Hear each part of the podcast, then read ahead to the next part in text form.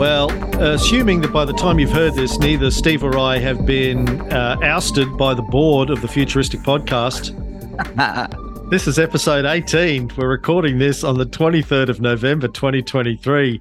Steve, we didn't record on Friday last week like we normally do, and it's a good thing because it was yes, it was just a day where you wouldn't have known what to say, and it's been like I don't know about you, man, but like you and I have been around a long time, and we've seen a lot of stuff in startups, the business world, the tech world. I'm pretty confident saying I've never seen anything this insane happen to a company this prominent, this large, this important, this powerful in my entire life. I've never seen anything remotely close to the last week of OpenAI. What about you? 100% correct. You have seen unexpected departures and things happen, but not this merry-go-round and circle work and back and forth. And and I love the word you use there, prominent because it really is. I mean, we're talking about something that's at the precipice of potentially changing human existence with the most important technology potentially that we've ever invented. And the longer this goes on, the more concerned I'm becoming. Prominent, and like I think up until Friday of last week, was it Thursday or Friday? I think Thursday US time, Friday our time. Yep. OpenAI is probably seen by people like ourselves, people that are paying attention to this space, which isn't everybody, and that's fine. But for people paying attention to this space, OpenAI is probably seen as the company that is playing the the central role in pushing the boundaries of the technology, which most of us think is going to shape not just business and and social lives in the next 10 years but humanity it's going to yeah it, they, they are the, level yeah, they are the people that are that are shaping the future of the species. And mm. up until Friday, the perspective from the outside was, you know, they it's not that they hadn't had their issues and their trials, but it was a fairly steady ship. Sam Altman seemed to be fairly he's fairly quiet and reserved kind of guy. He's not an Elon Musk he's not a Steve Jobs or even a Bill Gates or a Steve Ballmer or you know Has Bezos. Yes, he's he's he's a quiet, um, considered gay guy who's got an Australian boyfriend, by the way. Do you know his boyfriend's from Melbourne? His um, guy he lives with. Boyfriend's a no, AI programmer from Melbourne. Um, they live in a ranch in Napa Valley.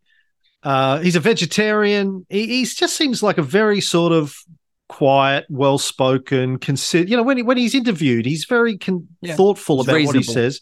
Yeah. Ilya Sutskever, the chief scientist, again, very quietly spoken, very intellectual. Mira Murati, the chief technology officer, same sort of thing for the company for a company that important in the state of things to implode as suddenly and as dramatically as they did now i don't want to pat myself on the back steve but for the last couple of weeks before ah. that we had i had the conversation with you i'd had the conversation with tony on the qav podcast i'd had the conversation with lots of people saying i have seen startups that are in very prominent positions pushing the boundaries implode over the course of my career. I think Netscape is the example I've been using yeah. most, but Netscape survived for many years and dominated the industry for quite a few years, even after they got sort of crushed by Microsoft. I think they ended up at Oracle initially. I can't exactly remember, but they they stumbled along for a few more years in some sort of capacity. Yeah. They had a browser, etc but n- nothing like the implosion that we saw from OpenAI. So now, listen, I'm assuming that a lot of people listening to this followed it to some degree, but should we just run through for people who haven't uh, the the very condensed version of what happened over the last week with OpenAI? Do you want to take the lead on that? Yeah. Well, to everyone's surprise, Sam Altman was ousted from the company in a surprise board meeting, which I think took everyone for surprise. Sam himself, certainly the lead investors, some uh, prominent venture capital companies, and Microsoft have put somewhere between 11 and 13 billion into the company. It was a week or so, a week and a bit after they did their OpenAI Dev Day where they had standing on the stage uh, next to Microsoft was the CEO and the leader of you know, opening up GPTs, which we spoke about here, which are absolute game changers to society. Then the next day, you two days later, you, you, hear that he may be coming back. That there's an emergency meeting, and some of the venture capitalists are pushing for him to come back.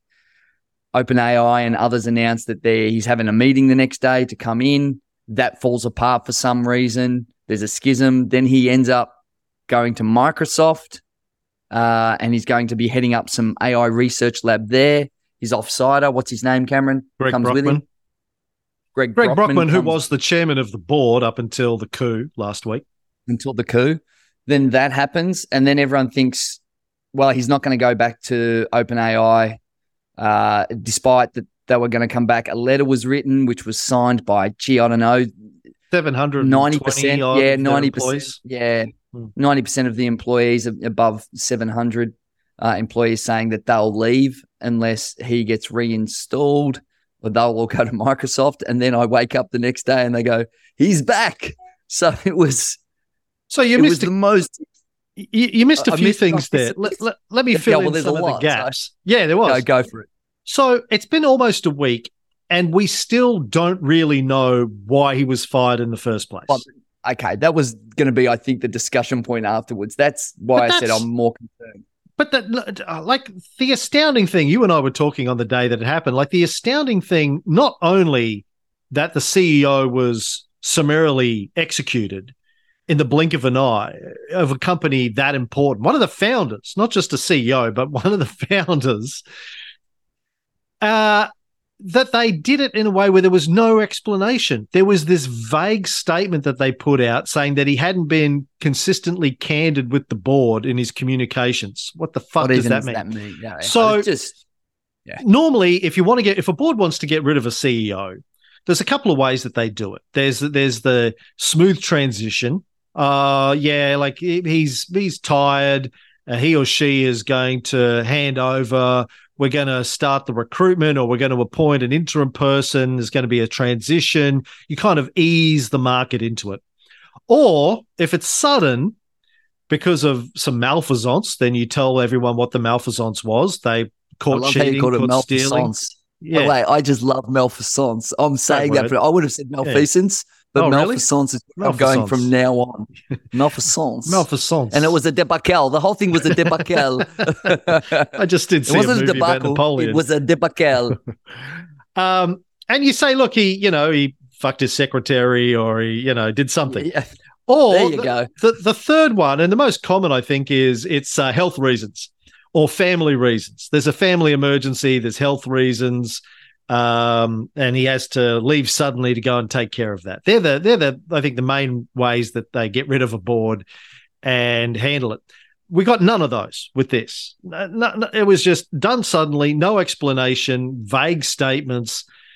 So then, uh, on top of that, and and Sam was it wasn't just Sam that went. Greg Brockman um, was removed. He wasn't fired. He was removed from his position of being chairman of the board. Uh, but then he he resigned on the same day. Mira Murati, the CTO, was declared to be the interim CEO. Within a day, she'd been replaced after Sam came, went back in and posted a photo on Twitter of him wearing a guest badge, saying it's the first and only time I'm going to be wearing an yes. OpenAI guest badge. When that, when the board didn't accept him back, they removed Mira as the interim CEO and appointed Emmett Shear, formerly the uh, one of the founders and the CEO of um, Twitch. Twitch, that's right. Yep. And then he goes into meetings, and uh, there's again no statement coming out of it. Still, why they fired Sam. He said he was demanding answers from the board, and the suggestion uh, was that he wasn't getting them. And then Sam goes back in the next day where after the employees all threaten to resign. Sam and Greg get immediately hired by uh, Satya Nadella, the CEO of Microsoft, to start a new AI division. Now, from the get go, I was calling bullshit on that. And I, as far as I can tell, I was the only person. I was sitting on, on Twitter live streams with all of the Digerati in the US, um, Scoble, um, et cetera, et cetera. And I was calling bullshit on this. I'm like, listen, Sam Altman isn't a go work for Microsoft full time kind of guy. Yeah. Sam could go out and raise $10 billion tomorrow Yeah, to they can say, build- here's a check. How much do you want? what are you any startup you want, particularly him and Greg, who's not just the chairman of the board, he's one of the key engineers uh, behind ChatGPT. Yep. Yep. Uh, plus all their employees. They could just go anywhere and, and get as much Start money as they wanted to do whatever they wanted to do. He's not a blue badge kind of guy. But I, what I was surprised was I was the only person that I could see calling bullshit on that whole story. Everyone else was like, oh my God, this is a huge coup for Microsoft. They bought the whole thing. I'm going, no, no, no. This is a ploy. This is Satya Nadella making a ploy with these guys because, you know, it was basically, okay, board of OpenAI, we'll just take everything that you've got, all of your people, and just and- build it ourselves. and just build it ourselves anyway. So fuck you. And it was a design to crush the board. I said, you know, 24 hours before it happened, Sam will be back by the end of the week. Trust me. I did. Did, and I have the I text thought. message, which is timestamped to prove that Cameron Reilly was the one. And Yeah, that's yeah. why you got to tune into the futuristic people because Cam Reilly is going to serve you well. I've just been around long enough to smell bullshit. it made sense when, you said it, that. And I, at one point, I was like, I don't know what this looks like, this new thing. Um, but the, there was an interesting interview that uh, Satya Nadella did with uh, Kara Swisher Yeah. um, just before Altman went back. And you could smell it in that interview Oh, really? that um, he was very, yeah, he was very unhappy. It was actually very diplomatic, but he- but he was in the most beautiful diplomatic way. He described how unhappy he was to find out about it when it happened, Hmm. um, how much money they'd put in. That he thought that yeah, he had a strong relationship with Sam and what Sam was doing, Hmm. and where OpenAI could go. So we're still committed to AI and what it's doing, but we'll um, and he said something to the effect, we'll still work with them, but we'll build out some of our own resources if necessary. But you, you could see that he was like, no, I'm, this isn't going to fly in that Mm. interview. It was a really good interview. And he was, it was very, he was as transparent as he could be. And I, surprisingly so. You've got to hand it to Satya. Um, just an amazing. Very cool under pressure. game Very by him. I mean, not really much pressure for him. I mean, he, he was going to be okay either way, but he played it masterfully. He just looked like a big support of Big Brother. He he came out looking really good. Like it was a real PR coup for. So, Mm. anyway, let's get into the theories about why Sam was fired. I don't want to spend too much time on it because we don't really No. know. But for people that weren't paying attention, the first rumors going around was that uh, they discovered AGI. OpenAI discovered AGI. The board, including Ilya, who's on the board, were uh, were concerned that Sam wasn't taking the threat of AGI seriously. Now, as we pointed out on the show a couple of weeks ago, the board of OpenAI is the board of the non-profit, the not-for-profit. The for-profit arm sits underneath that, but the board has responsibility. Their mission The entire company. Yes, and their mission is the safe delivery of AGI for the betterment of humanity. And if they felt like Sam was doing something that was not leading him in that direction, then they actually have a responsibility to terminate him. But they should have said why. So one theory was it was AGI, um, and Sam wasn't doing something. Another theory that was being floated was something to do with um, allegations of mistreatment that his sister has been making for quite a few years. I saw that. Yeah. Yes. There was other But I never thought that that would be it because it came up. That's been around a long time, and this seemed a bit sudden for that to be the moment, unless there was more detail under that. But yeah, Yeah.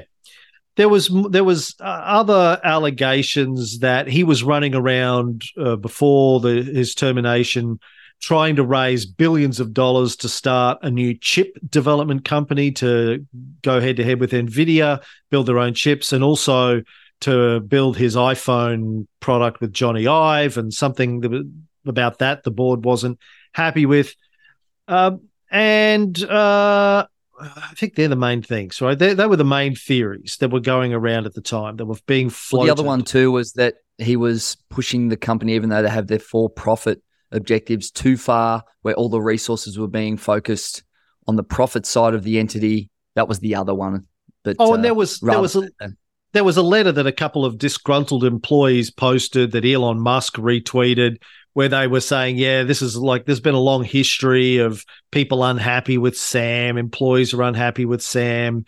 Um, But you know, the fact that 725 out of their 770 employees said they were going to follow him to Microsoft kind of suggests that number. it's rare. He's You'd only popular. ever expect a 50 50 in a corporate, At a 50 50 the big win. You yeah. know, 50 50. You got 51 of them, mate, you'd be stoked in any corporate yeah. environment. Yeah. You get a 90 is unheard of. Yeah, yeah, yeah. So, but the, the crazy thing is, we still don't know. And the even crazier thing is, only today, like an hour before we recorded, a new theory came out. Now, this is about something that's been called Q star. Now, yes, brand new to me, Steve, what Q star is. I did a quick, like the theory behind this is this is from an article in Reuters.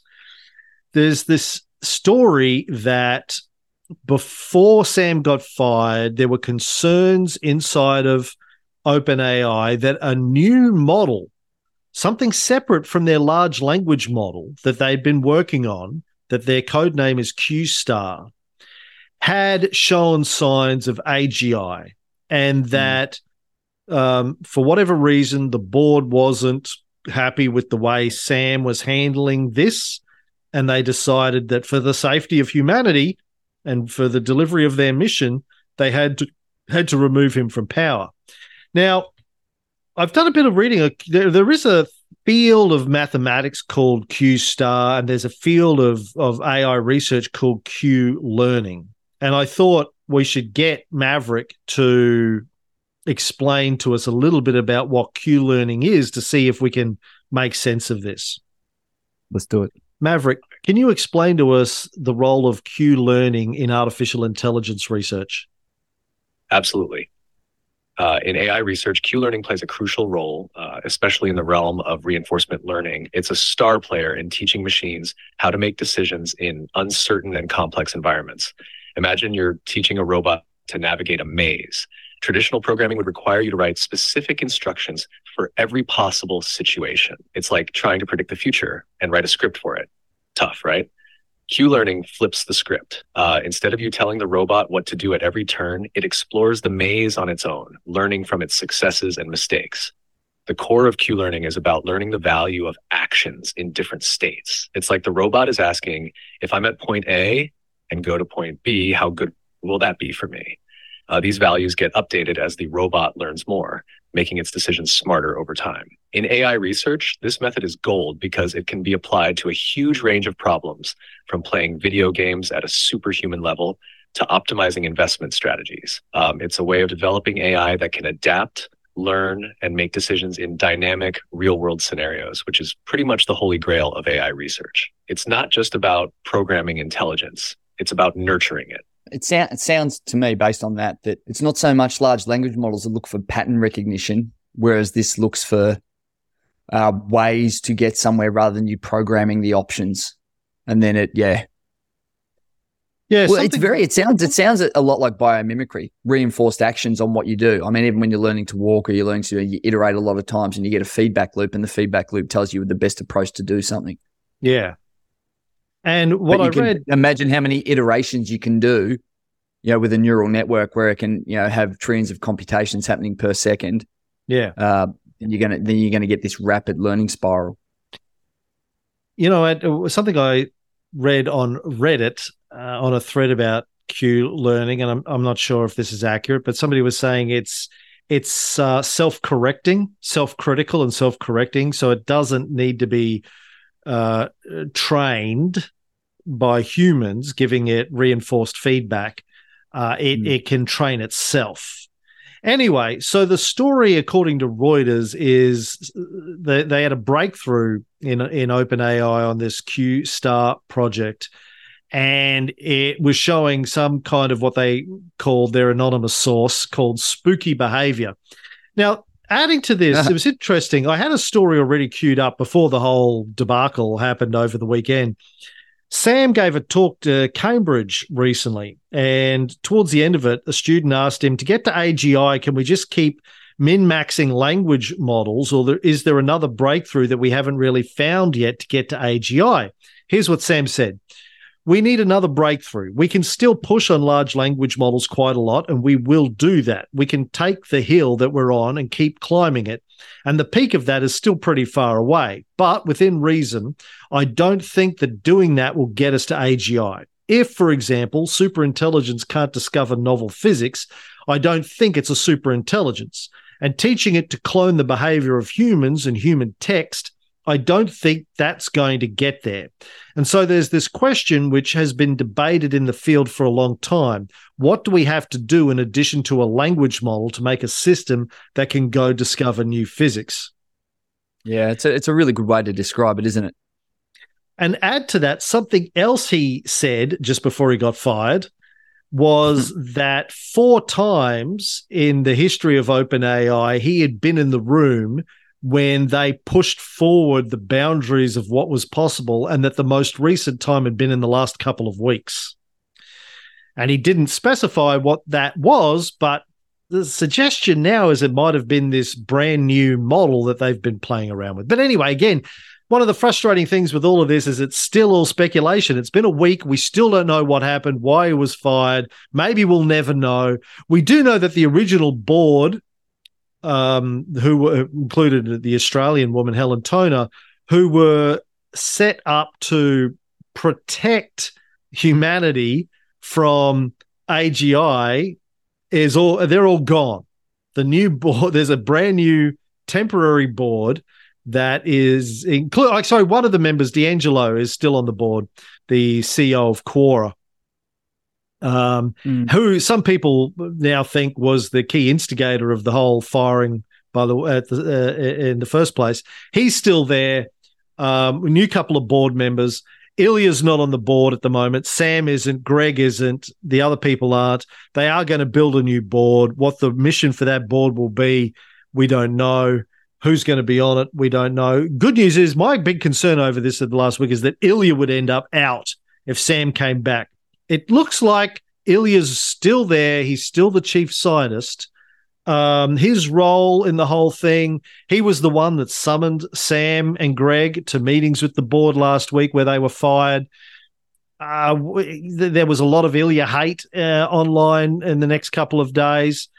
Um, you know, Elon, though, tweeted about Ilya.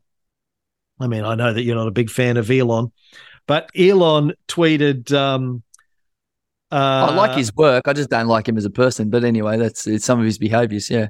He wrote, I'm very worried. Ilya has a good moral compass and does not seek power. He would not take such drastic action unless he felt it was absolutely necessary. And I kind of get that feel with Ilya as well. Like I've watched hours and hours and hours of interviews with Ilya. Again, seems like a very smart, very considered, deep thinking guy. I'm sure he wouldn't blow his company up without good reason either. Um, and that said, a- that said, he came out and regretted it uh, quite soon after. He regretted uh, it, yeah, but he must have had. I, I just keep must feeling he, reason. He must have had a really good reason to blow the company up. You can, you know, you can blow something up. Um, and still feel bad about it afterwards, but in the moment feel like it had to be done you know. But what that was, we That's still true. don't know. That's it's it's really crazy. Yeah, on on the AGI thing with the Q Star, the one thing that just never ever gets spoken about enough, and I know I've raised it here more than once. They talk about artificial intelligence becoming smarter than humans in in every realm, but the one thing that I don't think is necessarily aligned to intelligence because the large language models, even though they're a subset and a replication device, it, we already know are smarter than most humans in most in most realms. They don't have the nuance and all of that, but you know, in terms of quant, you know, quantitative intellectual capability, much better mathematical, all those things, is that no one ever talks about the important part of an AGI and ASI. And for me, that's self direction or intention yeah. and being able to set your own tasks. No one really talks about that in recent times, in the recent five or six years. That was the big stuff that we used to, you know, when um, Super Intelligence came out of the book by uh, Boy, uh, uh, Nick Bostrom was that was one of the big things. But it seems that that's gone off the agenda, and everyone's just thinking quantitatively. I, don't, I just don't hear enough of it. And, and the one thing that I've been thinking a little bit about lately is how many biological creatures that have tiny levels of intelligence that we already know we have computation that's far smarter and, and can do more, have intentions and self direction.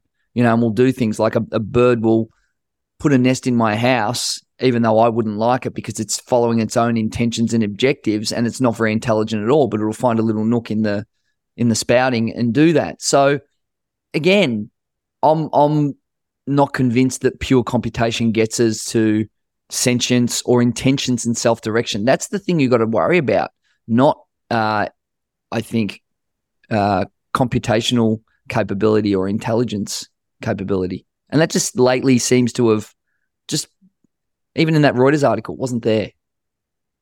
Um, well, I, I, I've heard Mira Murati talk to this um, I'm looking for the quote I've heard her use several times on different podcasts. Um, she says, um, find this. By artificial general intelligence, we usually mean highly autonomous systems that are capable of producing economic output, significant economic output. In other words, systems that can generalize across different domains. It's human level capability. OpenAI's specific vision around it is to build it safely and figure out how to build it in a way that's aligned with human intentions so that the AI systems are doing the things that we want them to do and that it maximally benefits as many people out there as possible, ideally everyone. But the whole point of highly autonomous systems, I think, speaks to what autonomy isn't self-direction. No, but autonomy is not self-direction. Isn't that autonomy means you autonomy? just go well, no, no, I don't think so. Like, so it might be autonomous. You can set it a task and it automatically goes and does that. It's not necessarily making up its own tasks to do, like setting its own direction. Something can be autonomous. Like you can have uh, autonomy. An autonomous vehicle is autonomous, right? Drive me to shopping center X or to the airport. It's it goes about doing it itself. And I'm I'm for me, I'm really interested in this idea of intentions and self direction, not just autonomy. It can do it by itself. Did it set its own task? That's mm. the thing. Or are they worried that if it becomes autonomous, somewhere down that development, it goes off on a on a tangent or a trajectory where it it, it goes in a different. That's that's the don't thing. I, I, know it's we're playing with semantics here. Well, don't we but, want? But to me, this is really important. What we want it to do, isn't that the first goal anyway?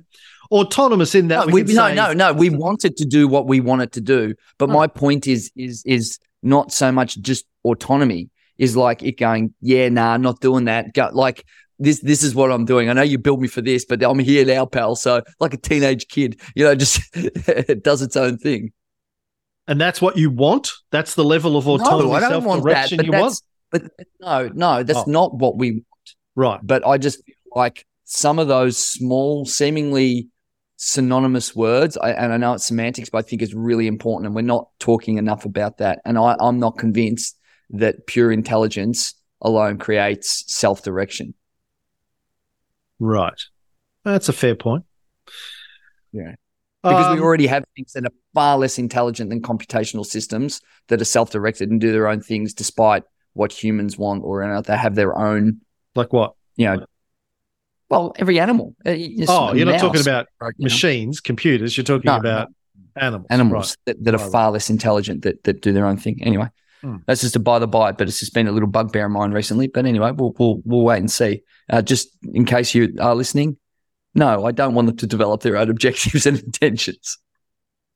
Okay, let's let's get off of the OpenAI debacle for a yes, second. That's um, a lot. That's 40 minutes of OpenAI. Goodness me normally we start off with talking about something cool that we've done in the last week. We should do that. Two weeks. Uh, tell me what you've done that's cool, Steve. Well, I, I took your lead from the, the last one and I created two AIs. One of my book, The Lessons School Forgot, which was really good. Really, really good. I just uploaded the PDF of the book and it was very good at um, pulling things out for the book and, and questions. And I made it answer it as if I was like, hey, it's Steve here. Yeah, hey, that's a good question. I was thinking about that. It does those types of things. A um, couple of things that I found that it wasn't that good at. It wasn't really good at distilling small parts within the book with specific answers. It was always take it too broad, it too broad. It would like take all the ingredients in the book and then maybe look for things that that pattern match the question when some of the things that I asked were specifically within a certain area of the book because I just wanted to see what it would deliver. And some of them, like I have in, in the book, the three types of money earned money, invested money, and invented money, and the hierarchy of that. Well, that was one of the things that it did. And at, and at first, it would take a lot of stuff that just weren't in the book. And I had asked it not to look at the web, but I was not convinced that the system that it has there was only looking at what it had been fed. I'm just mm. not convinced, despite it being directed that way, because it said things that I'd never said and them weren't in the book, and it would it'd deliver those. So, so that was to, a really experiment. So to be clear, you built your own GPT. You used the My GPTs yep. tool that was launched on Dev Day. Yes, which seems like a, a many years ago. It does. The- it seems like a, a, a lifetime ago because I've built so many of them recently and for clients and all sorts of stuff. Um, but it didn't. It, it took things that weren't in the book and yeah. answered, and it wasn't great at keeping an answer to a section because the yeah. book was very sectionalized. Mm. Wasn't great at that. But then I built an AI of me, which was General Steve Sammartino AI, mm. and I gave it um, blog posts that I've written over three million words for twenty years, mm-hmm. podcasts that I've done. Uh, I told it where to look. I told it to look on YouTube for my interviews. I gave it some really specific instructions, and I gave it a hierarchy of where to go first go to my website first, interviews with me first, all of that stuff, articles that I'd written, um, TV shows, and it was it was much better than the book one. Mm. And I think it was better because it had a broader context of what to look. And I was wondering if it because the GPT has already been trained on some of my stuff, it would already give some stuff, just the general chat GPT if I asked it about me, because I've got a lot of deep long tail of published content. And that was better than the book one. And I thought it would be the opposite. Mm. I thought a simple you know, 300 page book on a PDF would be a simple thing for it to analyze and it wouldn't make mistakes. It made more mistakes on the book than it did on the wider Steve Sammartino AI. And I was really surprised by that. Well, I had a similar but different experience to you. So as, as soon as we finished our last recording, the first thing that I did was build a my GPT using my psychopath epidemic book. Same thing, uploaded the PDF and then interrogated it, asked it questions about psychopaths, and it did a pretty good job of answering questions based on the book. Hmm. Uh, then I upload. Then I built one for QAV, my investing show, and I uploaded our guide, our book, to using our investing system. And I started uploading transcripts uh, of past episodes, and it's done a pretty good job so far of answering questions about how we tackle investing based on all of that. But sometimes it does go out to the web. I, I know that it's the information that I've given it is in the material. Uh, sorry, the information for the, to answer the question I'm asking it is in the material I've given it. But it's gone out and said, "Oh, it, the, he says the material doesn't explain that," and it goes off and Google's it. I'm like, "Well, no, it does. I know it's in there.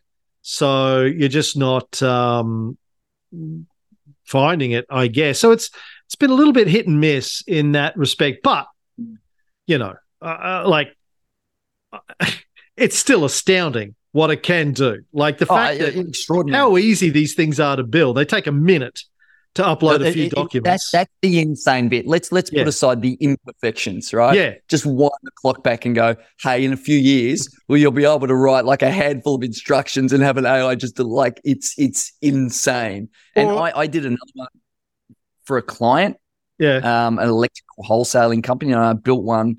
Uh, they've got all these cheat sheets for electricians and mm-hmm. information and legal stuff, and I pumped in. They've got about they had uh, I don't know, 20 or 30 PDFs. So interestingly, it will only take 20 PDFs, but yeah. if you put them all into one, it'll take it, which is yeah. weird. But anyway, yeah. so I did that. I, I um, married them all up, put them in, gave it instructions of where to go first um, to answer all of the questions so that they've got their own uh, AI. And mm. I demoed it to the client mm. and it blew their freaking minds, mate. And. I was hmm. like, listen, you got to move quick because now there's a whole going to be a race on getting the GPT that becomes the best one for industry X mm. or industry Y. You know, a little mm. bit like, you know, there, remember there was a dot com for every domain, you know, sneakers.com and this.com and that.com mm. and music.com. It's got, mm.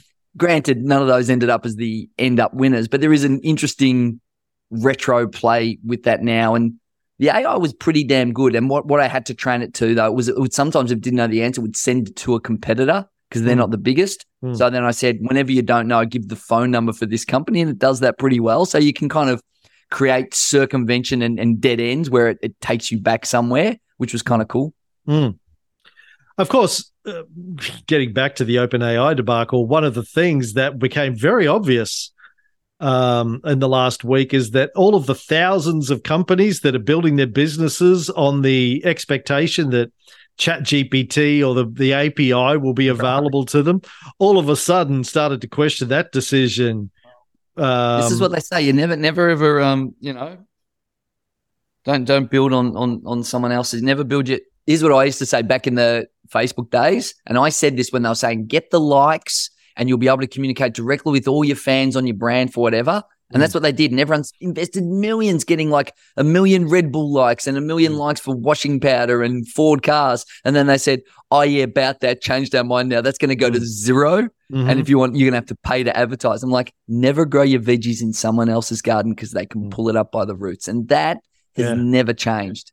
That's the same reason for podcasting. Uh, you know, there are platforms out there that can run all your podcast hosting and take your money for premium subscriptions and they'll manage all of that. I always say, no, I'm not I'm not building my business infrastructure on the top of something somebody else owns because if Cross your fingers. if they go out of business tomorrow or if they change their rules tomorrow. I'm screwed, right? I have to pick it, pack it all up and start all over again. I own everything as much as possible. Like I don't have my own credit card, uh, you know, billing system and all that I've kind always of stuff. said that that's been the one area that you've really not delivered in Cameron. I believe that you should have your own credit card. I've yeah, always said that yeah, about yeah. Well, that's how Elon Musk got started. Scam card, we call it. yeah, Scam card. Cam card.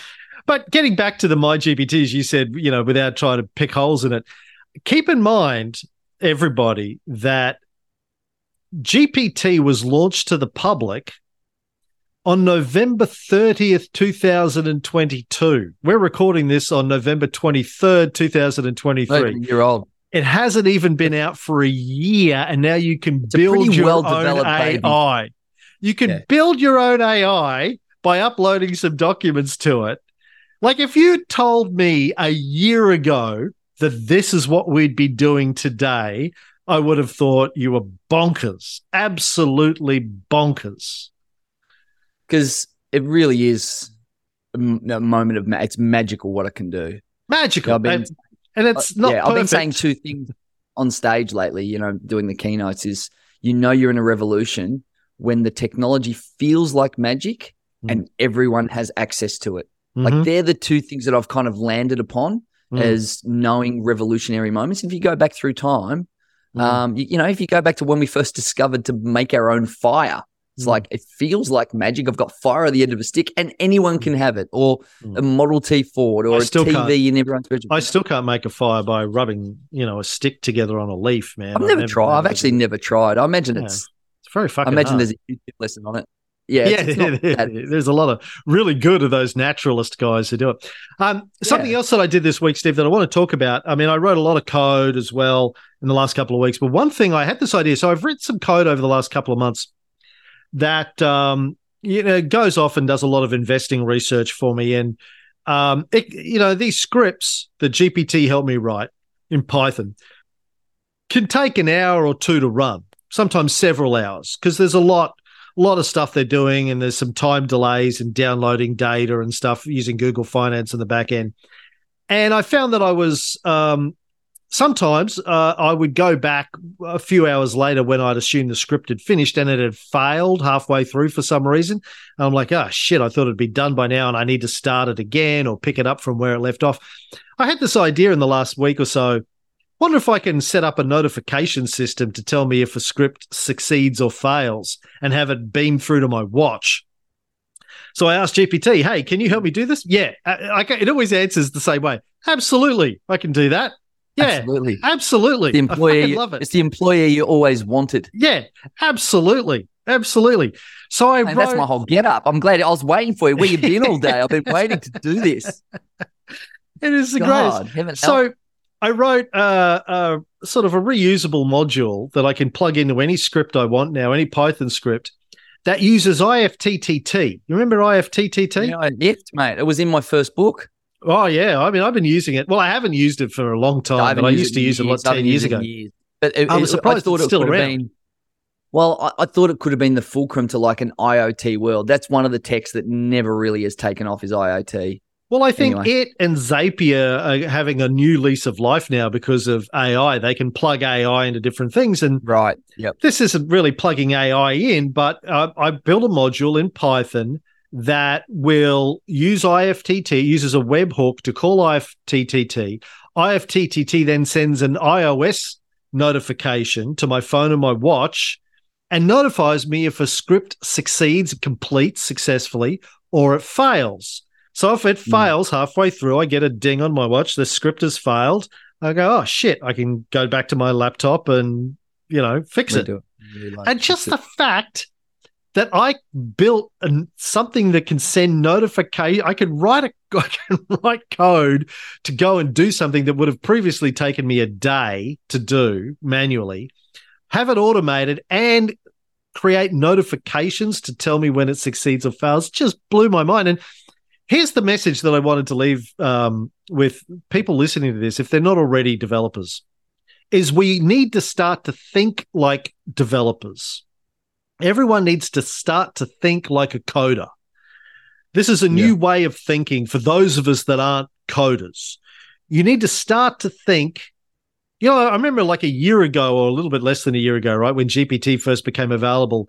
I I would read up on it. I'd got I'd set up an account, but my big problem was, what do I do with this? I had to learn to think uh, to how to use an artificial think intelligence. You do. This is yeah.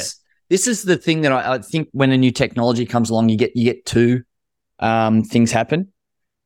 Uh, is you get the efficiency use case and the unexpected use case, the new way of thinking around the tool. Right. So you know, the, the, the motor vehicle is okay. Now I can get where I'm going quicker than I would with a horse. But then there's the other thing, like, oh, all of a sudden we can have things called suburbs and drive-throughs and drive-in theaters. Like, do you know what I mean? Like, you get, mm-hmm. you get, you get these different unexpected use cases. There's those two parts. Mm-hmm. And the people that do really well are those that uncover the new way of working with the new tool, which kind of creates this new kind of green field. Mm. And and and that point that you're making there is a really important one for people to and the, and the only way you really do that is you learn a bit from others, but mostly serendipity by just experimenting and eventually mm. you, you your the database of your life experience and thought patterns will marry with this and create a new set of thought patterns. You know, it's like a new chemical mix. I think the other good example of this is iPhones. Like before we had iPhones, I don't think anyone, including Steve Jobs and Jony Ive, knew what iPhones were gonna, how they were gonna reshape society. You know, they probably knew it was going to be cool, right? But they couldn't have possibly yes. foreseen how it was going to fundamentally. It was just better. Like it was just, let's be honest, yeah. it was better than the clunky, let's call them web enabled phones back then. Like yeah. it had all the same stuff. It hmm. was just a bit better. But um, but I don't think better. they realized a, a, a, a ton better. But hmm. for me, the big unlock was the GPS. Mm. That was the one that actually changed everything because that created new kind of capabilities with these devices that just wasn't possible on phones before. Mm. You know, I've spoken about that before. Creates dating apps and Uber and all of these things where geolocation was, mm. I think, probably the biggest unlock on the smartphone for me. Yeah, that was so the biggest. Uber's a good example. I'm pretty sure when they came out with the first iPhone, they didn't envision Uber. No, right? no way. But so you know, we've all lived through that. We probably haven't all learned the lessons from that, but GPT for me has been this journey for the last year. Like initially, it was driving me nuts initially that I couldn't figure out what to do with it. I thought, fuck, I've got this artificial intelligence in my back pocket and I can't think of what to do with it. Now it's my go to. I, I, spend hours in it every day doing all sorts of things. It's my first port of call. But now I'm trying to teach myself to think like a coder. What are things that I, I've never even thought about before that I might be able to code or automate that I can now I now have the capability to do these things. Like the notifications thing, I didn't think about it until like a week or so ago. I was like, oh shit, I wonder if I can just set up an alert. Oh my God, I can. This is amazing. What else can I create notifications and alerts for? Yeah. One of the big things on the coding mindset for me, and I haven't been doing it, you know, for a really long time, was the idea of, of, of, of strings and creating sequences of events. I think one of the things that we do in traditional tasks where we're not coding is everything's sort of discrete. And you look for overlaps with discrete events, but joining up things that are seemingly separate and can't work together, stringing things together in ways. And, and the fact that you're doing that with alerts, where you take different pieces and these pieces of this puzzle get strung together with a new holistic approach where you get a systems flow. Because we have systems in business, but we tend to do, um, okay, I, I know this strategy and I wrote the strategy. Now I've got to create a PowerPoint, which is kind of me just taking that. And you've got these discrete elements it's bringing the discrete and stringing them together with a, a, layer of automation and asking the AI to create that bridge between things and make them interact. That's, I think, the thinking that you need to have that coding mindset just back from, you know, when I used to do it. Yeah, it's a it's a different modality of thinking, I think, but it is. Um, before it's, it's systems, it's systems thinking before I forget, another experiment that I tried with my GPTs, which was a dismal failure this week, was to create a um, a my GPT to to help me practice the London system. London system is a chess opening, but right. it's not just okay. an opening, it's right. a full game strategy. Right. Um, and so I had a book on the London system as a PDF that I uploaded into a GPT. And then I started to try and get it to answer questions about it. And it was absolutely hopeless. Could not get anything right. Still doesn't understand chess. Then I thought I'd test the new GPT 4 Turbo on a game of chess. So I was playing a game of chess uh, on a chess app, Stockfish, and then I would I was asking GPT four. I was telling it what the moves were every two or three moves. To give you its next move or whatever. Yeah, yeah, Well, what what should I do here? What should I be thinking here? And it, it was completely clueless. Like it was not just giving me bad um, information, it couldn't remember where the pieces were. It was making illegal moves on the board. Well, it, it still does forget things. I've noticed a few times, even when I was creating some GPTs, it's, it's bit it's buggy. Like a couple of times, it would change the subtitle of my GPT or change the image without me asking. So and it would it would change the subtitle, you know, um, tap into the mind of the Samatron, and then it would just change it. You know, thoughts and ideas from Steve Samatron. It's like, dude, I didn't ask you. What are you doing here? Or I'd, I'd ask it to do things, and it would forget previous instructions. I said, I already told you that up there. That from now on, answer this this way, and it wouldn't do it. It's, it seems like uh, it doesn't have a, a, good memory, and that actually reminded me of um, one of the things you had in the list of things to go to the memory GPT announcement. Yeah, then we may as well talk about that now. Yeah, yeah. I just pulled it up. So I saw this oh, before the implosion a week ago. Uh, there was a Reddit post seven days ago.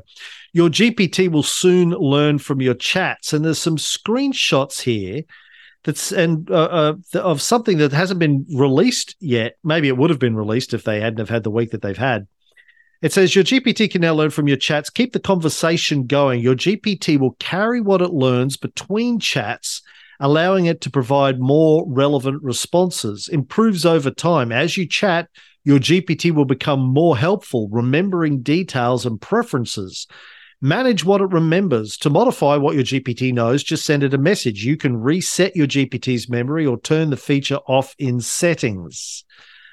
So this obviously uh, hasn't been rolled out yet, but there's screenshots of the coding behind the scenes um, in Python of what this looks like.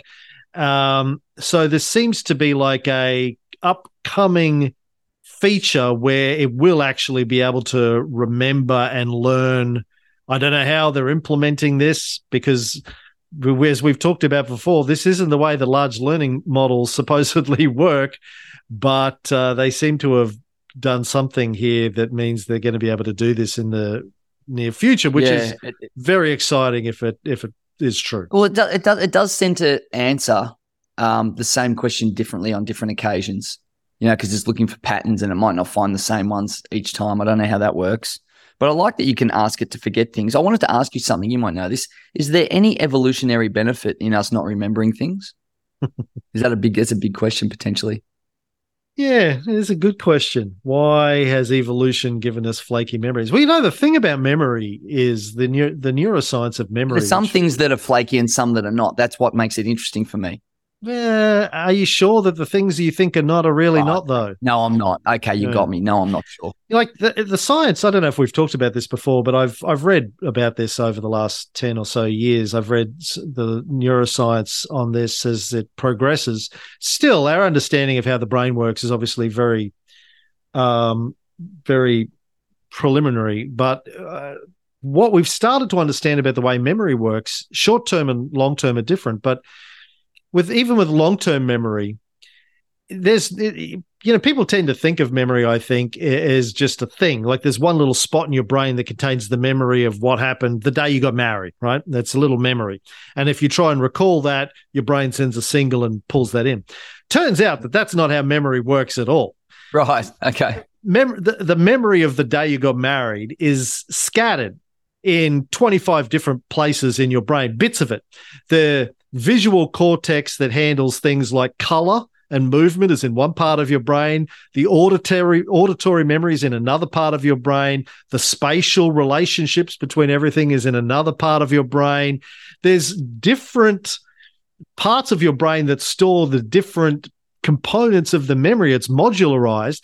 And when you say, Hey, I want to bring back that memory, your brain quickly tries to grab all the bits and pieces and then strings them together into something that seems to be a coherent story. Is this what you wanted? you. Is Yeah. this it? Is this how you remember it? but you have no I you have no way of knowing if the memory that it's it's articulating to you is accurate or not because it's all you have and that explains why multiple people who experience the same event have completely different recollect- recollections of what happened because all of their brains are storing it differently and then trying to regurgitate it all of a sudden.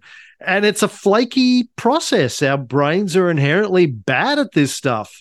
Uh, but we don't notice it because we just believe that it's right, well, unless you know we're you know faced Or you with say, or you say, I can't quite remember. My memory's sketchy. yeah. It's interesting to say that you can't quite remember something yeah because the fact quite. that you can't remember it means that you remember it. Does that make sense? Like it, you it know that you should whole- remember it, but you there's a memory that something happened, but the details of Yes. what happened are Ah, not available to you. What's even more So- bizarre, you know, is when you when you're trying to remember the name of something of somebody or an actor's name or the the name of a food or a flower, and you that feeling where you know it's on the tip of your tongue, and you can't quite access it, and then all of Yes. a sudden, half an hour later, That's so frustrating. it'll pop when that happens now, I worry when that happens now because I'm I'm not 25 anymore, yeah, and so yeah, I'm yeah. like, oh, oh god, tell is this is this it. a sign? Is this this, this is the start of the end? when I was 30, I could recite s- historical statistics, numbers. I remember walking around Microsoft being annoying as fuck because I could just quote numbers and stats and details. And I had this like encyclopedia in my brain. And maybe it's 20 years of of Google and Wikipedia that has meant my brain has just got lazy over the or it's just age, right? But now I, I can't even remember what my name is half the time, right? Mm. Anyway, Mm. let's move on. There's so many stories, Steve. Let's get off AI for a Yeah, second. Elon Yep. launched a fucking rocket, man. I saw Did it. It was a big mofo. Oh well, man, what? Uh, I, I look. I, I know. Again, not everyone likes Elon, but Jesus Christ, man! Like you Oh, gotta. look, in, in terms of someone who does stuff and gets it done and fails and keeps going on big, big, big things, Yeah. including rockets, man, hats off. There's no put aside the, you know, the the the, the behavior and what have you. I mean, there's it's he's an extraordinary person that's reshaping the world. I mean, the rocket thing for me is always interesting for a couple of areas. Is that you know, I mean, I find the irony is never lost on me that. uh on the one hand, he's uh, saving the world with electric cars, and then just you know doing the equivalent of a you know a million miles with the uh, with yeah three seconds of rocket launch. I find that ironic, but I also, um, I mean, uh, he said here we are, multi multi planetary um, potential is what he said about this. You know, we can we can now go to outer space with this one, and I just come back to a whole Bill Maher bit where it's like, well, we live here and there's bigger problems here. So I'm sort of stuck in two minds on this. On the one hand, I know that this type of innovation creates new knowledge that can be utilized here, at, as NASA did. But on the flip side, I'm like, it's a misallocation of resources um, when there's serious problems with you know people on Earth who will never be able to go on a rocket in any case, and uh, certainly that money could be better allocated to more needy things and pressing issues on Earth. That's kind of where I'm at. I'm sort of in this quandary. Yeah, well, I don't think Elon cares about your moral dilemma. Um, yeah, he's. he's Elon, a- uh, yeah, yeah. Oh, actually, did you hear that? Yeah, okay. Cut it out. don't No. think he cares what Bill Maher thinks either. I mean, Elon's made a decision, rightly or wrongly. He did a whole bit on it once for seven minutes. It was hilarious. The Bill Maher bit, but anyway. Elon's made a decision that uh, it's important for the protection of the survival of the species that we become multiplanetary before AI has a chance to take over and wipe us all out, or climate change wipes us all out, or nuclear war wipes us all out, or whatever. So he's on. He's racing the clock to try and give us the ability to at least get some of us off the planet onto another planet before we destroy everything on going to be this planet. I mean, I've heard a lot of podcasts with you know NASA scientists saying that even if you get there, it's going to be really, really hard. But uh, Sure, it's going I to be we'll hard. Uh, If, yeah, yeah, yeah. that's it. Part of it, right? That's why we need electric yeah. cars and and tunnel boring machines on the planet uh, to build stuff under the under the Mars surface of Mars, whatever it is. Anyway, so I'm, for not, look, people I'm not. I'm not all that bullish on multiplanetary species. for people who didn't I, see it, I don't think. I don't think it's. I don't think it's plausible. For people who didn't see it, uh, they did the second test launch of his BFR, big fucking rocket, uh, last week on November 20th. The first one, which happened a few months earlier, blew up after four minutes, had a rapid, unscheduled, um, what do they call it? Uh, a rapid uns- disassembly, a rapid, unscheduled disassembly after four minutes Love that. It's nice But- verbiage. About a third of its engines, these things have 33 Raptor engines on the bottom of them. About a third of its engines failed. This is the first one back in, I think, April. Um, this one, all of the engines fired successfully. It got up to its um, escape velocity of about 5,600 kilometers per hour. The booster broke away from the main capsule successfully. Then something went wrong and it spectacularly on camera had a rapid unscheduled disassembly um it blew up on camera it was fabulous to watch really but it, it it achieved everything they wanted this test to achieve it achieved its escape velocity and it did so it just in glorious style it was amazing. Really was amazing. No doubt. 33 rocket engines all blasting at once, uh, taking off. It was really like I was giddy watching this stuff, man, on, on the big screen. It was just really It looks impressive. extraordinary. I mean, the pictures of it look almost AI generated, don't they? They do. And and you know, like again, that with that sort of blue plasma kind of you know thing underneath. It looked crazy. for anyone who hasn't read Walter Isaacson's biography on Elon, Elon just decided one day, I'm going to start a rocket company. Why the fuck not? Why can't I do it? I'm going to start a rocket company. And here we are, I don't know, 10 or 15 years later, and this is what they're able to do. It's Yeah, it's really extraordinary. It impressive for a single it's, guy. it's unbelievable. I don't Yeah. think anyone has ever had that many irons in that many fires that are big, big things. Yeah. That's the point. Yeah. big, big. So it's it's it's it is extraordinary, even to be across that many businesses. I don't I don't know how he does it. It's it's it, it is quite something. Yeah. And, you know, as you know, I take my hat off, uh, regardless of you know my views of him. Anyway, Whether or not you like him or don't like him, you yeah, yeah, have exactly, to. exactly. It's got nothing to do you have it. to admire his uh, bravado I- uh, bravado is a great word and what he's achieved. I mean, it's, it's hasn't it not achieved nothing, man, with Tesla, SpaceX, etc. Um. Yeah. Moving right along, Steve, did you see the um, Google DeepMind music music. story? Yeah, Lilia, uh, Lyria, Lyria, as in you know lyrics, lyrical. Uh, I really liked it. I actually saw that. Um, I think two weeks ago, I saw something similar from Google that came out really great. You know what I loved about it? I love the idea that, and again, it's a little bit like what's happening with code, where you don't have to be a coder to create code. We don't have to be a musician now to create music. And we're not talking about quantizing on uh, one of the uh, music pieces of software. We're talking about humming a tune that you've got in your head to create a heavy metal guitar riff. Mhm. And incidentally, there's a there's a track that goes around. You can see it on YouTube of Michael Jackson, how he put together the pieces of Beat It Mhm. and Thriller because he famously could not play any instruments, and he used to do the drum beat with his mouth, the harmony and even the bass lines, and the you know the way he sang. He used to put the pieces together, and then the musicians would create what he had in his head, Mm. which was an extraordinary skill back then. But but now we can all be just like Michael Jackson. But there's some ways we may not want to be like Michael Jackson. But I really liked it. I, I, I liked it that people can you know command based music is a really interesting and cool idea. Yeah, well, Quincy Jones put it all together for him um, based on his singing. But yeah, so Google announced this. uh, They haven't actually made it uh, accessible outside of, uh, I think, a very small circle. So I haven't been able to play with it.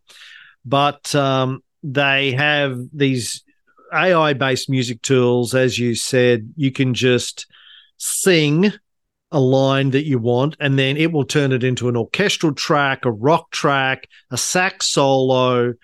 Uh, it's really like the videos are massively impressive. Whether or not it's that good in reality, we'll have to wait and see. games but, we don't know. But well, DeepMind doesn't fuck around. I mean, as No, and, Maverick and, told and us command before. based music as well. It's a little bit like what happens with ChatGPT. You command based imagery. Now it's command based music. You can ask it to create a song in a certain style, but and it'll create something that's never been created before. That that's the interesting thing because our commands and our ideas become something new. Mm, That and you know the generative idea of this, you know, generative music mm. uh, is really cool. Yeah, and I, I wonder, you know, what the implications of this are. Obviously, musicians or, or people that you know have a talent in one area of music but can't necessarily play an instrument or all of the instruments are now going to be able to compose music much more efficiently, cheaply than they ever could before. It's a bit like people who can't code can now code. Uh, makes Same with design. You know, can do command based design work that you wouldn't Yeah. be able to do before. It's all of those things. It's basically what we're seeing with journalists and photographers, with digital photography and citizen journalism. yeah, You'll still have the best ones bubble to the top, but it's the same thing again. And and increasingly, you know, whether it's going to be law, or engineering, or code, or music, you know, uh, software's coming, and it's going to make things that people couldn't do before all of a sudden they can do. So there is going to be a creative explosion in many realms. the yeah, I think so. Uh, how you going for time, Steve? I'm, I'm all right. I'm fine, man. I, I'm I'm I'm not going anywhere today. That's nice. Um, I have, yeah, uh, what are we? We're just over an hour. There's this Well, uh, the yeah. chip wars. I, story. I, I really, I think that's really interesting. I mean, yeah, oil wars and and now chip wars. I do like the idea that more and more companies are looking at making their own chips and their own resources. I think it's really important economically. It's important from an anti-competitive viewpoint, and I think it it can stabilize things economically if you have greater availability in in you know different countries and different corporations getting access. I mean, so interesting that the chips have become so important. Um, you know, the gaming processing units, uh, reliance on Nvidia, um, but but Microsoft coming in with their own Azure chips. When they announced that, you know, Nvidia shares went down by five percent Hmm. that day, which was kind of interesting. Uh, but I think we're going to see more of this. Yeah, so Microsoft at their Ignite conference last week, just before the whole AI, uh, open AI drama hit, Satya Nadella announced that they're going to produce their own chips, the Maia 100, that will use they will use to power all of their AI stuff, Azure, Copilot, etc. Um, they're going to. He said they're going to start um, training AI models and rolling them out into data centers early next year reducing their company's reliance on NVIDIA GPUs. On top of that, as I mentioned earlier, Sam Altman has also been flying around the world trying to raise money to for a, OpenAI to build their own chips or a company associated with them to build their own chips as well. Uh, we know Chinese are doing it. Uh, there is going to be this just massive explosion, it looks like, over the next few years of GPUs just flooding the market, becoming cheaper, becoming more accessible. Obviously, some will be specialized to do certain tasks, but it's just going to enable far more supercomputing, uh, super intelligence, AI uh, applications uh, in in the coming years. It's funny. I just that word compute just keeps coming up now. It's like the compute computing. Yeah. yeah, well, computing power was such a big thing when machines were really expensive, just in the early '90s, and megabytes worth of uh, compute were like really important. For a long time now, it was just like, ah, just everything gets, you know, just a little bit better every 18 months, the Moore's Law kind of thing. But now it's like compute. Have we got access to the compute? You know, it's become a, a real terminology of importance during this AI revolution. Microsoft's also building another chip called the Cobalt 100, which will be the most advanced ARM CPU on the market to run Azure Cobalt 100s. Um, will power the largest AI supercomputers in the world, and that requires quite a bit of advanced hardware. So Microsoft would rather not be beholden to Nvidia any longer. So I don't know, man. It's a it's going to be a crazy, crazy time. Speaking of China, Saw this story the other day. Um, new open source AI model from China boasts twice the capacity of Chat GPT. The Yi yes. series, did I pronounce that right? Y I, Steve? Yi? Yi. You're the official Chinese speaker Yi. on the show? It would be E. E? The E, e series means model. one in Chinese means one. Oh, thank you. E, okay. E er san si wu liu qi ba shi. Oh. I just counted to 10. Thank you, Steve. Oh, sexy when Welcome. you do that.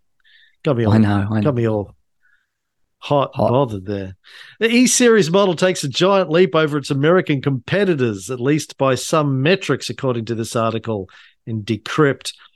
An artificial intelligence model developed in China is making waves on a number of fronts, including its open source nature and for its ability to handle up to 200,000 tokens of context vastly exceeding other popular models like Anthropic's Claude, 100,000 tokens, or OpenAI's GPT-4 Turbo, 128,000 tokens. That was a big yeah. deal only in Dev Day two weeks ago when they announced the amount of tokens, yeah, and then 128,000 tokens. E is bigger than that. Dubbed the E Series, Beijing Lingyi Wanwu Information Technology Company created this progressive generative chatbot in its AI lab 01.AI. So I, have been saying for a long time, I expect the Chinese to play a bigger and bigger role in AI. Steve, um, and yeah, I, I, think about- they will too.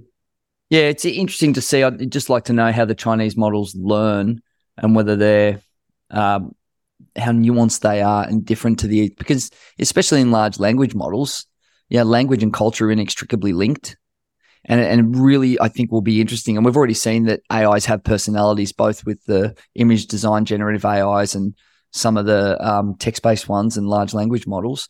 I think it's going to be really interesting to see um, how they develop and the different personalities or styles or typologies based on what they learn culturally and how the models learn and the data that gets fed into it. You know, is it is it the general internet in the same way that ChatGPT is trained on the internet, or is it a more restricted one? I'm really interested in that. One thing I did learn though was how tokens work. I mean, I'd, I'd heard it thrown around, but I looked into it, and just for the listen listeners, it's interesting that tokens could be a word, but might not be. Yeah, it's it's really um, chunks of context is probably you know the, the the interesting way to think about it and just that idea that it can have that many tokens, which could be a word, a sentence, a paragraph, or a phrase. Um, it's interesting how the way we think tend to be in those little chunks as well. And I just thought the way that we think through the amount of tokens and what they are was mm. was just an interesting way to get an insight into how these models put the pieces together to create the patterns. Now I mentioned that this is an open source model, and I actually drilled down into their website, went to their um, commercial license application, uh, which says under license restrictions, the licensor hereby grants you a non exclusive, global, non transferable, non sub licensable, revocable, and royalty free copyright license. You must adhere to the following license restrictions. Basically, it has to comply with the laws and regulations of um, other countries and regions, respect social ethics and moral standards, etc., etc. You can't use it for harming national security, promoting terrorism, extremism, inciting ethnic or racial hatred, discrimination, violence, or pornography, which blows my business model out of the water. Spreading false, harmful information. You shall not, for military or unlawful purposes or in ways not allowed by laws and regulations, blah, blah, blah, blah, blah. Um, but essentially, aside from all the boilerplate that you'd expect, uh, it gives you a free license to run their AI models. So, um, interesting for the Chinese to come out with something that potentially is going to be a real contender. But it'll be interesting to see how businesses in the West feel about using Chinese uh, artificial intelligence technologies or building their services or businesses on the top of that, whether we've been uh, sufficiently terrified by Western corporations and the media and governments to think that everything that any company involved or coming out of China is going to, you know, steal our data, rape our wives, and uh, murder our babies. Um, or, wow. if, or if people will approach it like they approach TikTok in the West, which is whatevs. Who, who cares? You're all American companies are stealing my shit. Facebook's stealing my shit. Google's stealing my shit. You know, like still, what's the difference? I still find it, you know, just I still find it really interesting that some of the things that we would die on those hills for, how we just go, eh, it's, it's still really interesting to me socially. Things that were really, really important. You know, the Reds under the bed, and uh, you know the the whole idea that East Germany was surveilled by everyone, and here we are, just in this, this surveillance economy. Just, eh. I don't know if whether the whether we're all asleep at the wheel, whether the tools are so fantastical that we're just blinded by the lights, or whether it actually doesn't matter. I don't know which one of those it is, Cameron. Yeah, well, I think the Reds. I mean, I've I've done a whole series of podcasts on the Red Scare in the US and how it was. That was all a you know domestic political manipulation thing that was being driven by domestic political battles between the Democrats and the Republicans, and J. Edgar Hoover trying to keep his job and all that kind of stuff. It's, it's all you know. It was all bullshit. The whole Red Scare in the US in the 30s, 40s, 50s it was all manufactured nonsense in the first place. So, yeah, it was all, you know, froth and bubble, storm in a teacup over nothing, really. So yeah, the idea of you know a surveillance economy. I mean that, that that example aside, you know the idea that we're heavily surveilled. It hasn't really. I don't know how much it's bitten us yet, if, or if it even will. But I am surprised that we just kind of just forged ahead. I am. I am surprised. Yeah, it's interesting. Whenever I read any um, surveys on the uh, views of Chinese citizens about the amount of surveillance that they have in their own country by their government, the overwhelming feeling I get out of it is most of them are like, "Yeah, who cares?" Like we, you know, no, I don't know. I don't know if I buy care. that. Look, look, I don't know if they don't care or whether they're not allowed to care. Well, that's a typical Western response.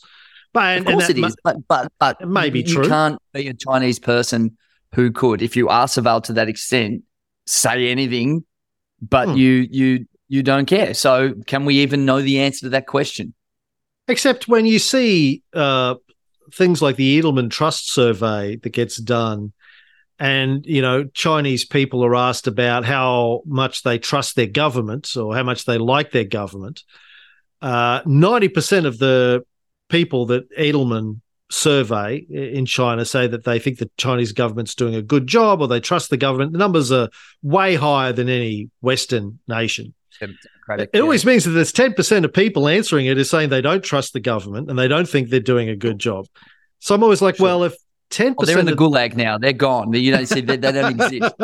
It's it's not ten percent, but what happens is it never gets beyond ten percent because they all go missing the next year. Cameron, that's where they're gone the next year. And well, there's another ten percent of people come in and go. That's eh, right. That's right. Exactly. What happened to Mister She next door? No one knows. Happened? He's gone.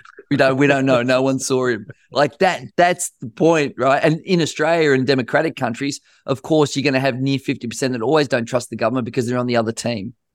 Yes.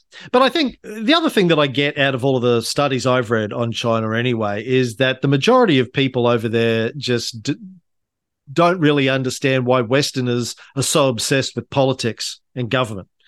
They're like, who cares? The government does what the government does. The government's job is to run things. We don't care about politics. We don't care about, you know, this, that. They're not they're not as invested in it as we are in Yeah, the well, mate, West. I mean, yeah, I think that's a really interesting one too. I think it's easy to, I don't know. I always tell people who are younger, say I don't really follow politics. I go because you're in a really fortunate situation. If you had bombs going off or you didn't have access to education or healthcare, you'd probably care a, a lot more. I don't, I don't know. I don't know, but I, but I do find that um, But also, we live in a society where we do have the red team, blue team mentality that's inculcated in us. definitely US more than we do in Australia. But so we're kind of for, and we have mandatory voting here, so we have to go out and vote at least every few years. Um, whereas in China, you know, you don't really have to worry about Yeah, it. I think that it's it's easy as well to. It has been an economic miracle, and I think it's pretty easy to like a government when you say, "Well, my granddad didn't have enough food to eat, and you know lived in a hut, and now I've got an apartment in Shanghai Mm. and a car, and Mm. yeah." So, look, if if they get um, and Shen's my wife's father was um, in, in politics in Singapore, and they have a policy there where it's like you've got to make them a little bit wealthier, a little bit Mhm. healthier, and a little bit smarter each year. Mm, If you do those three things, you'll never have a revolution. But you wonder if if China gets to this point Mm. where if the economic miracle flattens or Mm. goes backwards, whether or not you know some things could could happen. I just speaking of Singapore, I just read a book mm, a month or two ago about Lee Kuan Yew and um, his view on China, and you know how the Chinese, uh, you know, sort of post um, uh, Deng Xiaoping, they've sort of used the Singaporean model, Model. Lee Kuan Yew's model, as their model. a great model. Yeah, And, and you know, Lee Kuan Yew learned from China too. I mean, the Chinese model goes back thousands of years. I, I've just been talking about China in my um, Renaissance podcast, and uh, like some of the innovations the Chinese had oh crazy. Yeah. thousands of years ago, piped gas Well, they invented all of the tech, yeah, pump gas heating, and like yeah, and the, and, yeah, the production line, all of those things. It wasn't Uncle Henry; he didn't do it. though. the terracotta soldiers were all you know built yes. using all of that. Well, my mum Uh, just got back. My mum just spent two weeks in China. She just got back like a week ago. By She the way, went I hope Shen terracotta never listens to this because she, because Shen and I, Shen keeps saying we invented everything, and I'm like, it just drives me bonkers. You know, I said Yeah, you no, but- invented pizza too, did you? You know, my mum, you know, just yeah, spent two weeks over there, climbed the Great Wall, saw the terracottas, went to the Shaolin Temple, which I'm very jealous of. Um, but uh, yeah, she was just blown away by how advanced everything she saw was. Just the the she went on the bullet train and she did, you know, Yeah. just all the buildings. they run a, they run a, they run a good shop. They run, they run a very efficient shop. Let's put it that way. Well, Yeah. but when when you can't be dissenting, you can run a good shop like that. But I have seen a few documentaries on economics explained and a few other um, video podcast things on YouTube. I watch some of those economic ones where they have. Uh, you know, ghost towns in China where they just build highways that go nowhere, and there's empty high-rise buildings that were built ten years ago, and now they're pulling them down. And Hmm. there's this undercurrent at the moment with this building cycle in China where they've just been building stuff. Hmm. Um, anyway, I don't know how how true that is. I don't Hmm. I don't know. and, and and every country has missteps and makes mistakes and goes two steps forwards, one step backwards. I mean, that's not unique to China. Anyway, last story, Steve. Before we wrap up, I wanted to cover. Um, last time we did an episode, uh, OpenAI just had a DDoS attack. By the way, they were down yesterday too, uh, Monday. They were down Monday for half a day. This the whole thing was down. This is during the whole kerfuffle, which I expect had something to do. But it's interesting, right? Remember we talked about it? so they had Dev Day where they announced all the new services. Then the site was down when they're under a DDoS attack. Then Sam gets fired, comes back, doesn't come back, comes back.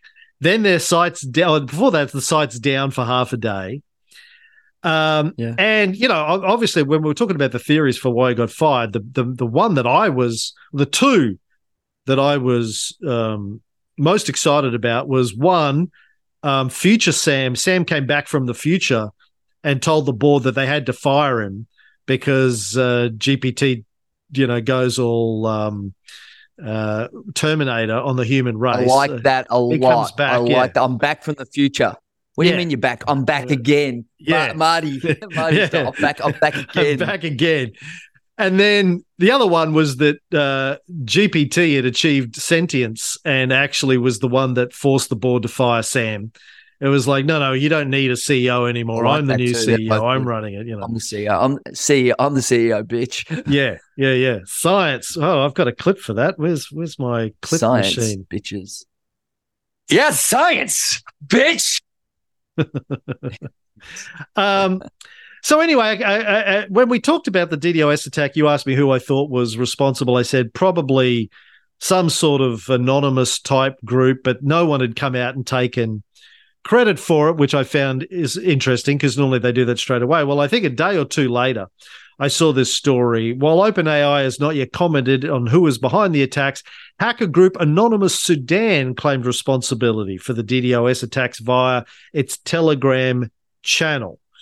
It cited OpenAI's cooperation with Israel as one of the motives and claimed the AI is also used to develop weapons.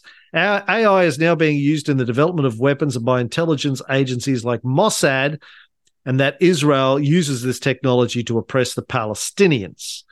So that's the last I heard. It was Anonymous Sudan, also known as Storm 1359 was founded in January and is primarily motivated by religious and political causes, focusing on launching cyber attacks against any country that opposes Sudan.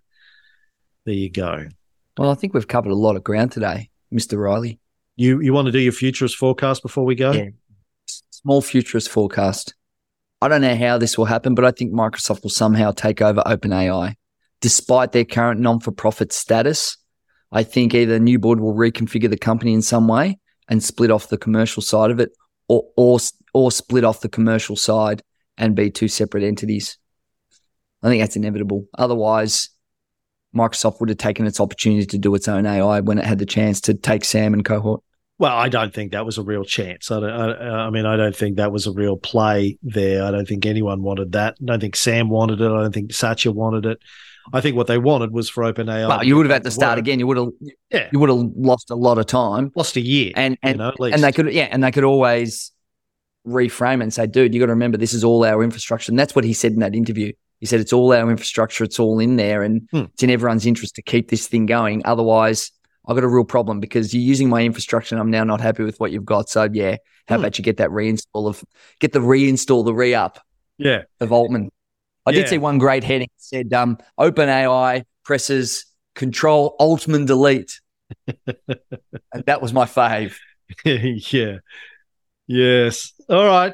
Well, I don't know about that. I, I hope that's not true for reasons I mentioned in our last episode. I don't think uh, Microsoft is the right place to, or the right company to be in control of our AI future. but um, hey, what is it? Who cares what I think? Well, Steve, let's see what happens in the next week before our next episode. Uh, what goes tits up uh, over the course of the next week? Anything could happen, and it probably will. That should be the motto for this show. Anything can happen, and it probably will. These here are crazy times. Boom Crash Opera, circa 89. Thank you, Steve. Have a good week, buddy. You too, Cam. See you, mate.